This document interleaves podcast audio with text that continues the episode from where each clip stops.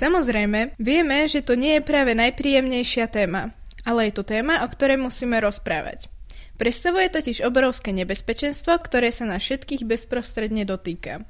A zda väčšina si pod slovným spojením obchod s bielým mesom predstavila ako prvých mafiánov odkiaľ si z Balkánu, obchodujúcich s ľudskými orgánmi. Ale nie je to úplne tak. Obchod s bielým mesom má viacero, nazvime to kategórií. Tí, ktorí sa živia takýmto spôsobom, jednoducho predávajú ľudí napríklad na žobranie, ťažké práce alebo prostitúciu.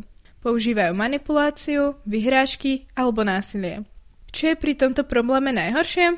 Nehovorte, že sa vás to netýka. Môže sa to totiž stať úplne každému, mužovi, žene, ale aj dieťaťu. Žijeme v chorom svete však.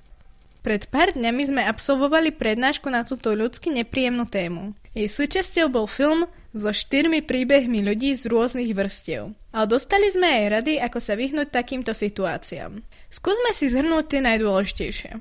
Nájdeš ponuku na prácu v zahraničí? Daj si záležet na preverení agentúry, ktorá ti to ponúka.